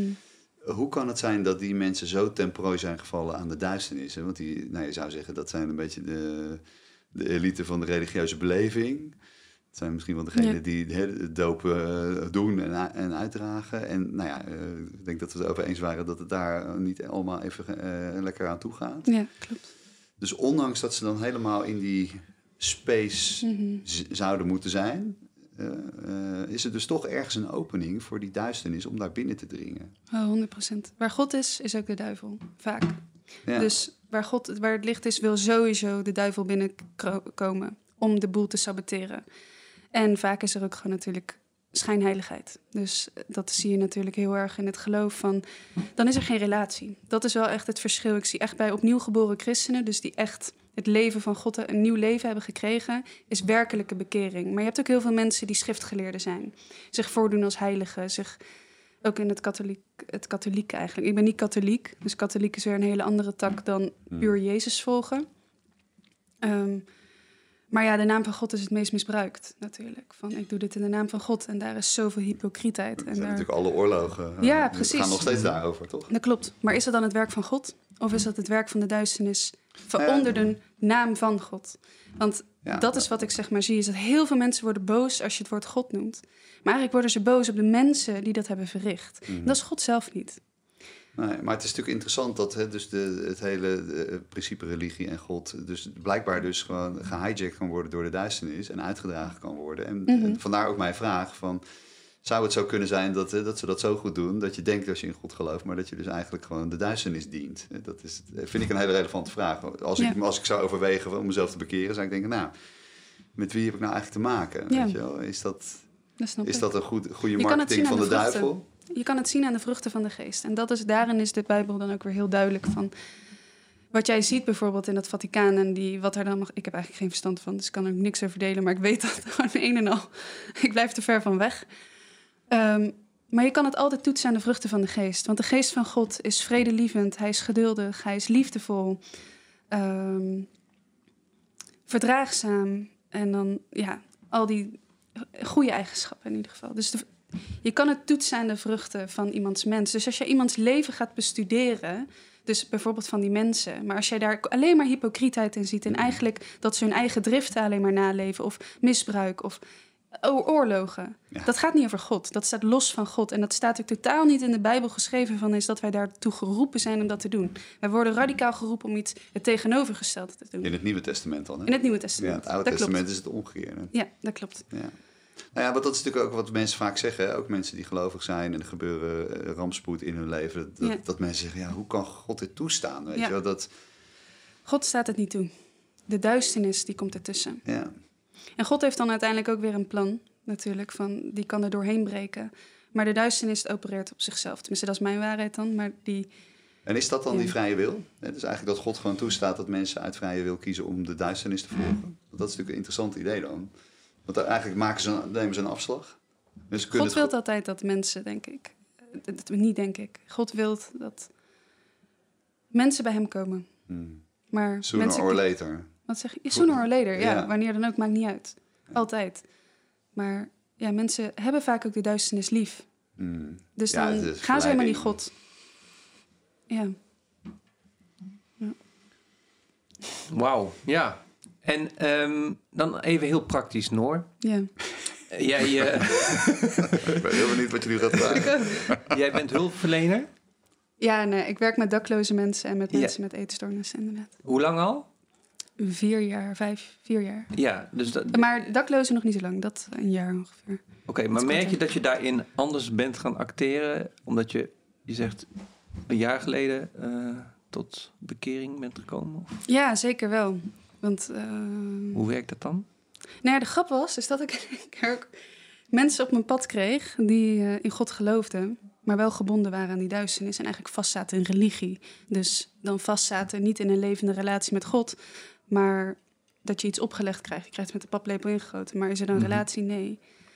En, eh, en dat mensen dan ook ja, pas gaan begrijpen van wat betekent het eigenlijk om echt een levende re- relatie met God te hebben, met je schepper, met Jezus. En, nou ja, en dan in één keer zie je shiften, bijvoorbeeld. Van dat die mensen bevrijd worden van die duistere krachten. En dat ze niet meer gebonden zijn aan een eetstoornis. Of, ehm, Maar heb je daar een rol in gehad dan? Of, bij die mensen, van Ja. hoe dat is veranderd. ja. Of, Mm, eh, dat mijn geloof een rol heeft gespeeld in dit, bedoel je? nou ja, dat je, hoe, welke impact heeft jouw geloof, zeg Ja. maar, in het werk? Eh, Nou ja, wat je- ik, ten eerste bid ik altijd sowieso voordat ik ga werken. En bij mensen met die dakloos zijn, ehm, is het ook een christelijke instantie. Dus dat is heel fijn, dan kan je dat natuurlijk met elkaar delen. Maar het is niet dat we daar van de daken afroepen of zo. Maar ehm, maar het is niet zo dat jij meer compassie voelt of meer... nee, ik word daarin ook geleid. Want soms is het juist ook dat je iemand een keiharde spiegel voorhoudt. Ja, ja. Iets iemand confronteert met juist de dingen die hij allemaal verkeerd doet. Ehm, en aan de andere kant is het juist de liefde van God. Of, ja, God geeft je de woorden. Dus het is ook... Maar dat is dan anders als daarvoor, Ja, zeker. voor jou. Oké, Ja. want dat is een beetje door waar Ja. ik achter probeer te komen. Ja, kijk, toen was ik een soort van. eh, ik zie het dan zo van. Nu heb ik één rechte lijn naar boven en die is in verbinding met God en met Jezus. Maar toen had ik eh, duizend en één lijntjes naar boven. Ja, Dus de hulp die ik toen gaf was ook veel. Die was niet rechtlijnig, die was. ehm, die was ook veel zweveriger op een bepaalde manier. En dat is wat ik denk ik heel erg merk. Ik ben weer heel erg met beide benen op de grond komen, komen te staan. En dat ik concreetheid kan bieden voor mensen en duidelijkheid kan bieden. En daardoor ook rust wordt er gecreëerd. En daarvoor was er ook soms nog onrust. Is dat je een verhaal geeft aan mensen waar mensen wel iets mee kunnen, maar niet helemaal iets mee kunnen. Of een verhaal, eh, je houdt mensen, wat dan ook. Maar het is meer ja. van hoe je daarin opereert dan. En daarin merk ik wel een enorm verschil. Is eigenlijk meer, gewoon meer rust en focus en met beide benen op de grond. En merk jij dan ook wel eens als je over, met andere mensen hebt over jouw beleving van religie, dat dat juist tot disconnectie leidt? Dat mensen Nee. echt denken van, oké, het is voor mij gewoon zo'n andere wereld, ik geloof er niet in, of eh, nou, het voelt niet zo, dat je juist uit verbinding gaat. Dat kan natuurlijk ook. Ja, dat is echt wel... eh, Maar komt dat dan omdat je tegenwoordig alleen met christelijke mensen uithangt, Nee, of niet? Dat nee. niet? Nee. nee, nee, ik, nee, zeker niet. Je hebt niet nieuwe, nieuwe vrienden Jawel, of ik heb wel nieuwe vrienden. Die zijn allemaal random ook op mijn pad gekomen. En dat, is allemaal, dat was heel mooi ook. Maar, Maar zijn nee, dat ik heb dan allemaal christenen of vrienden. niet? Ja, ik heb nieuwe vrienden, die zijn christelijk. Maar ik heb ook nog steeds heel veel verschillende vriendengroepen. Ja. Ja. En dat is voor jou geen voorwaarde om met mensen bevriend te zijn, dat ze christelijk zijn of zo? Nee, zeker niet. Dat is wel fijn natuurlijk. Dat je Ja. niet, eh, Ja, maar ik zal wel altijd me eerlijk uitspreken over bepaalde dingen daarin. Ja, hoe jij er zelf in staat. Ja. ja. Maar niet omdat je iemand wil overtuigen, lijkt Nee, me, toch? Dat klopt. Nee, dat, heeft toch, dat werkt toch niet. Nee, maar dat wil je volgens mij ook voorkomen. Dat, Ja, dat dat heb je niet echt goed uitgepakt in het verleden, toch? Als je mensen Precies. gaat proberen Nee, daar gaat het ook niet om. Ja. Ja. Ja, Maar ik kan me wel voorstellen, als je vanuit je eigen authenticiteit vertelt... dat mensen die daar een klik mee voelen, dat die daarop aangaan. Of denken van, oh fijn, of herkenning. Of... ja. Ja, dat verbaasde me. Want ik heb echt heel veel schaamte gehad in het begin toen ik tot geloof kwam. Zeker voor vrienden. En ik was bang dat ze me radicaal de deur Oh, ja. dicht zouden doen. Oh, ja. Ja. Ja, en dat was helemaal niet. Nou ja, ik zie wel, het is misschien nog aardig om over te hebben, ik weet niet of er nog tijd is, maar die mensen die, eh, wat ik vertelde, zeg maar, Mhm. ehm, eh, die dus bekeerd zijn, Ja. dat die toch op een bepaalde manier, viel mij op in hun bewoording, ook mega polariserend waren. Want die Mhm. waren voor zichzelf heel duidelijk van, nou oké, Jezus is de weg, that's it, maar dat is ook the only way. Ja. En tegelijkertijd gingen ze ook echt serieus werk ervan maken om het hele New Age, hè, of spiritualiteit of wat dan ook, echt serieus nou ja, af te kraken, weet je wel, te, te, soort te ontmantelen, te Mhm. ontmaskeren, als, als, als nep af te doen en zo. Ik bedoel, Ja. dat zijn dingen die ik trouwens zelf ook zie hoor, in de New Age beweging. Mhm. Maar dat heb je denk ik overal. Maar het viel mij gewoon op dat, eh, dat mensen dan kiezen voor een bepaald pad en tegelijkertijd mega polariserend bezig zijn. Ja. Terwijl, weet je, ik hoor jouw verhaal. Dit is jouw verhaal, weet je wel. Mhm. ik, ik heb geen mening of oordeel over jou. Ja. Ehm, maar omgekeerd zag ik dat dus, hè, dus het ging over liefde en compassie. En tegelijkertijd was er echt heel veel van, dat is slecht en dat mag niet meer. Er is maar, Ja. één, maar één pad. En ik denk dat, weet je voor mij was dat echt een beetje een red flag. Van, als mensen zeggen van, er is maar één weg. Ja. Weet je, eh, dat ik denk van, nou, dat Ja. vraag ik me serieus af. En Mm. dat is wel iets wat mij opvalt van, eh, dat, dat die overtuiging... Ik kan me voorstellen dat dat voor jou zo voelt. Ehm, maar ik denk dat er ook ruimte moet zijn voor andere mensen om te ontdekken van, oh ja, misschien is jouw weg heel iets anders. En kom je gewoon tot dezelfde conclusie of inzicht. Of, weet je wel, en bekeer je je nooit of laat je je nooit dopen of word je nooit christelijk. Maar heb je wel dezelfde ervaring van het goddelijke.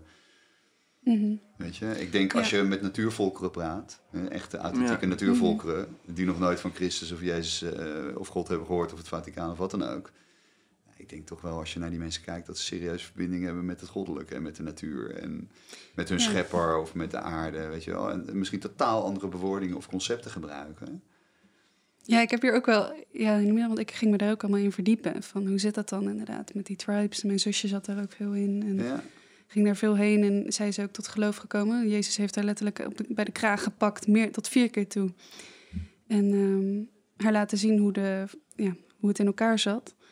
Maar ik, had, ik vond dat heel moeilijk. Van ook, ik snap echt heel goed wat je zegt, van dat je dat heel moeilijk vindt en ook als een red flag ervaart. En, ehm, maar ondertussen is het natuurlijk, als je iets gelooft, dan geloof je iets. En dan kan je niet zeggen van dat je met één been instaat en met de andere been nee, nee, nee. sta je er nog voor iets anders aan open. Ja.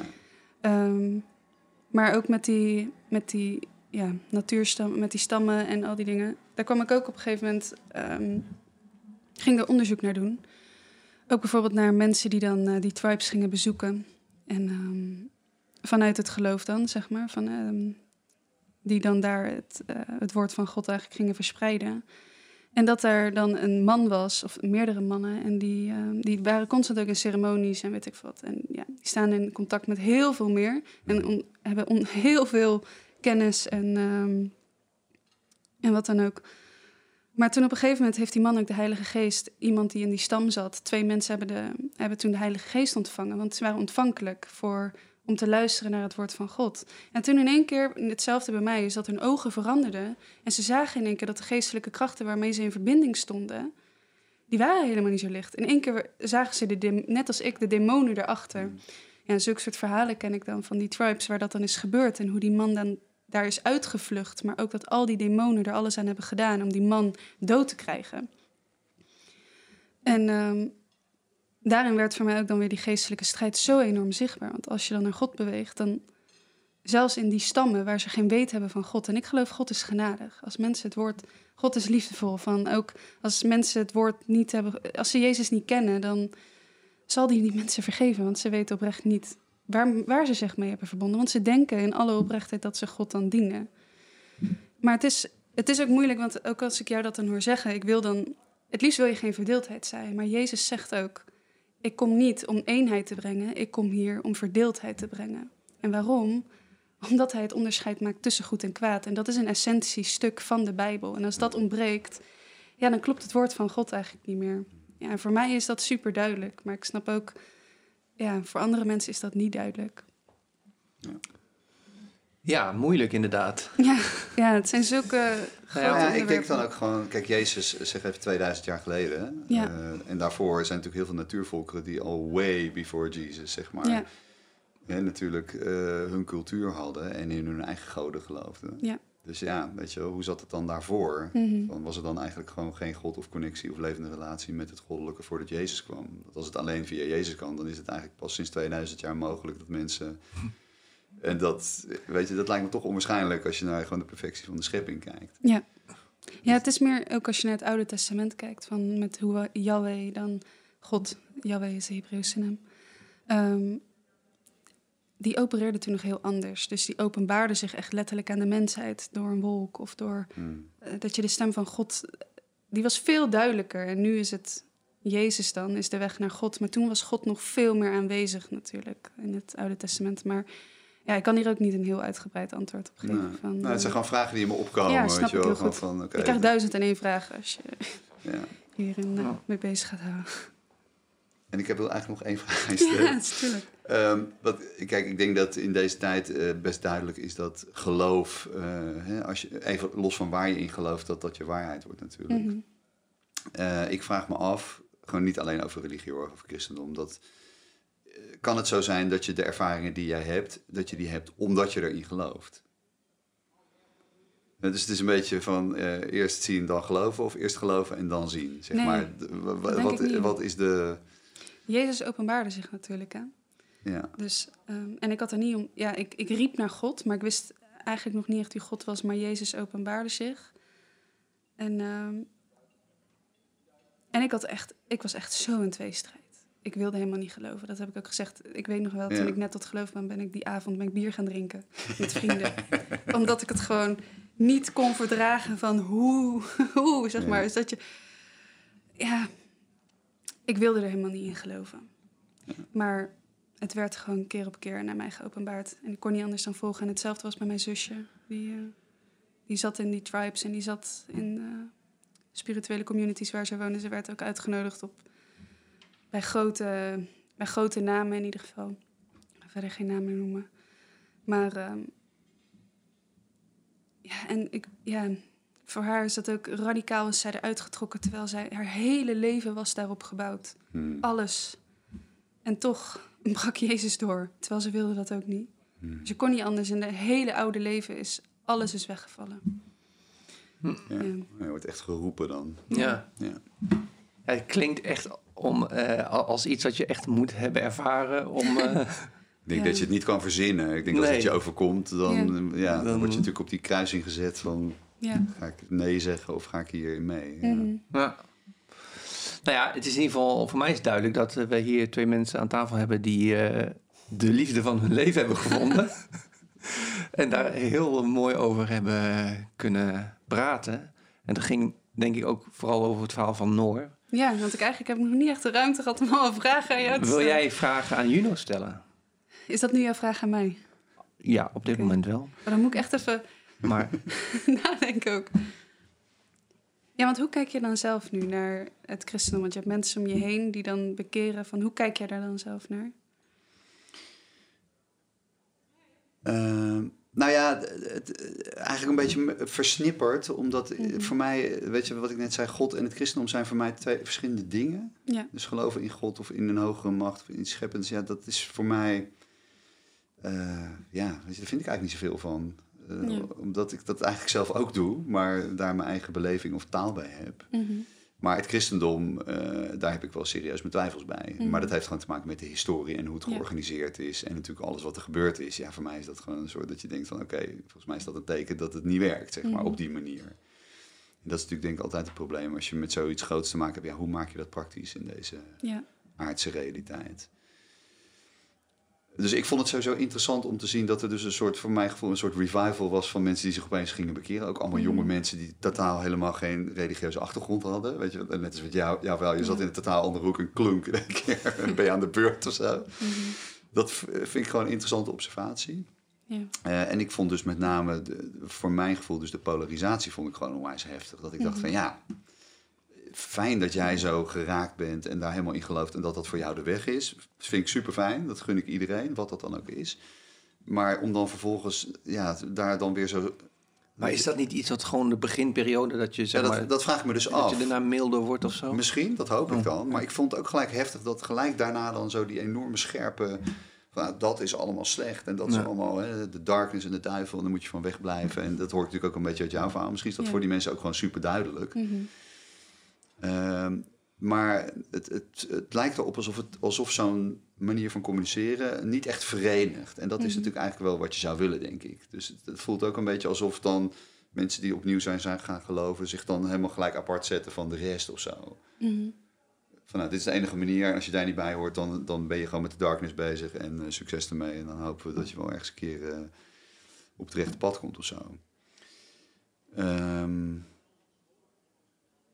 dus ja, maar het, is ook iets wat ik iedereen gewoon gun. Als ik jou zo hoor, dan ben- denk ik alleen maar wat fijn dat je dat hebt Ja, gevonden. precies. En het voelt ook heel oprecht en authentiek. En ehm, het is zeker niet mijn pad, maar het, of nog niet. Mhm. Ik bedoel, als ik vanavond door jij uit mijn bed word getrokken.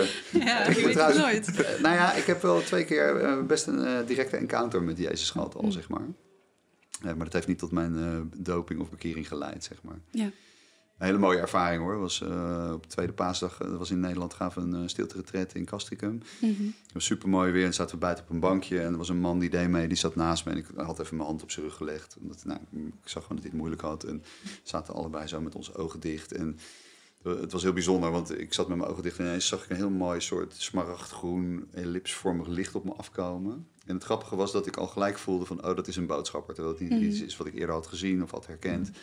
En dat, dat, dat smaragdgroene licht dat bewoog door me heen. En toen dat door me heen bewoog, stond opeens zeg maar, de Christusvorm, Jezus Mhm. in vol ornaat. Zeg maar, zoals je, Ja. Nou ja, dat was wel een soort herkenning. Dat was echt, dat was echt impressive. En op het moment dat dat gebeurde, die man eh, die barstte in tranen uit Mhm. naast mij. Ja. Maar goed, het was een stilte getred, dus ik kon ook niet echt aan hem vragen dat going on. Maar later vroeg ik dat aan hem van, joh, dat moment, weet je dat nog? En toen zei hij van, ja, ik weet niet wat er gebeurde. Hij zegt, maar ik werd echt helemaal overspoeld door Ja. onvoorwaardelijke liefde, zo beschreef hij. het. Zo Mhm. voelde het voor mij ook. Het was prachtig om te zien. Ja. En de tweede keer was dat was op dezelfde plek trouwens. ehm, dat ik eh, met iemand zeg maar bezig was met energiewerk. En dat was een vrouw die blind was. Mhm. En die vrouw, ja, die zag natuurlijk niks. Maar die was de hele tijd, zag ik zo dat ze zo zich omdraaide en, en naast mij keek, achter mij. En toen Mhm. vroeg ik haar later van, joh, wat, wat gebeurde daar? Ze zei, ja, ik zag de hele tijd Jezus achter jou staan. En Oh, die was zo'n soort, nou ja, een beetje aan het meekijken wat ik aan het doen was. En Ja. blijkbaar had hij zo goedkeurend geknikt van, nou, oké, dat ziet goed uit. Ja. je kunt verder gaan. Zo beschrijft zij dat. Ja, dus dat was heel real voor mij of zo. Mm. En, ehm, ja, weet je, dus ik, ik voel daar zeker wel echt een hele concrete connectie mee. En ook een Mhm. gevoel bij, zeg maar. Ja. Eh, het is super mooi. Dus ik Ja, ben ook mooi. totaal niet anti-Jezus of al- helemaal niet. Ik vind Mhm. het prachtige energie. Het is ook echt iets wat je kunt voelen, vind ik. Als je daarop afstemt, het is heel voelbaar. Het is echt een ja, enorm bewustzijnsveld natuurlijk. Ja. Dus ehm, Oké, ja, zo. ik hoorde jouw onvoorwaardelijke liefde zeggen. Zei ik dat? Ja. Oh, in die Wat- connectie. Ja, ja, ja. Ja, Ja, zo voelde dat wel. Ja. Ja. Dat is maar voor volgens mij is dat uiteindelijk Ja, de bottom, bottom line, toch? Of Mhm. ja, ja. Nee, je mag de- toch als afsluiter eh, een goede Zeker. afstand. Ja, daar draait het gewoon om. van dit gesprek, eh, ja. Ja, dat is zeker de sleutel. Ja. Nou, dank jullie wel. Ja, Ja, bedankt. Dank de Leuk dat jullie... eh, Ja, bedankt. in Dat je dit samen wilden doen. Ja. Of had jij nog een vraag? Nee, Ik heb jou misschien ja, te weinig laten vragen, maar we waren zo ja, we waren op hè? gebiologeerd door jouw verhaal. Ja, precies. Nee, het was mooi. Ik heb nu, nu op dit moment geen. Nee, heb je wel het gevoel dat het goed ging? Ja, ik vond het heel fijn. Mooi. Ja. Oké, Noor bedankt, Juno bedankt. Thanks, Philippe. Yes. En eh luisteraars tot de volgende keer.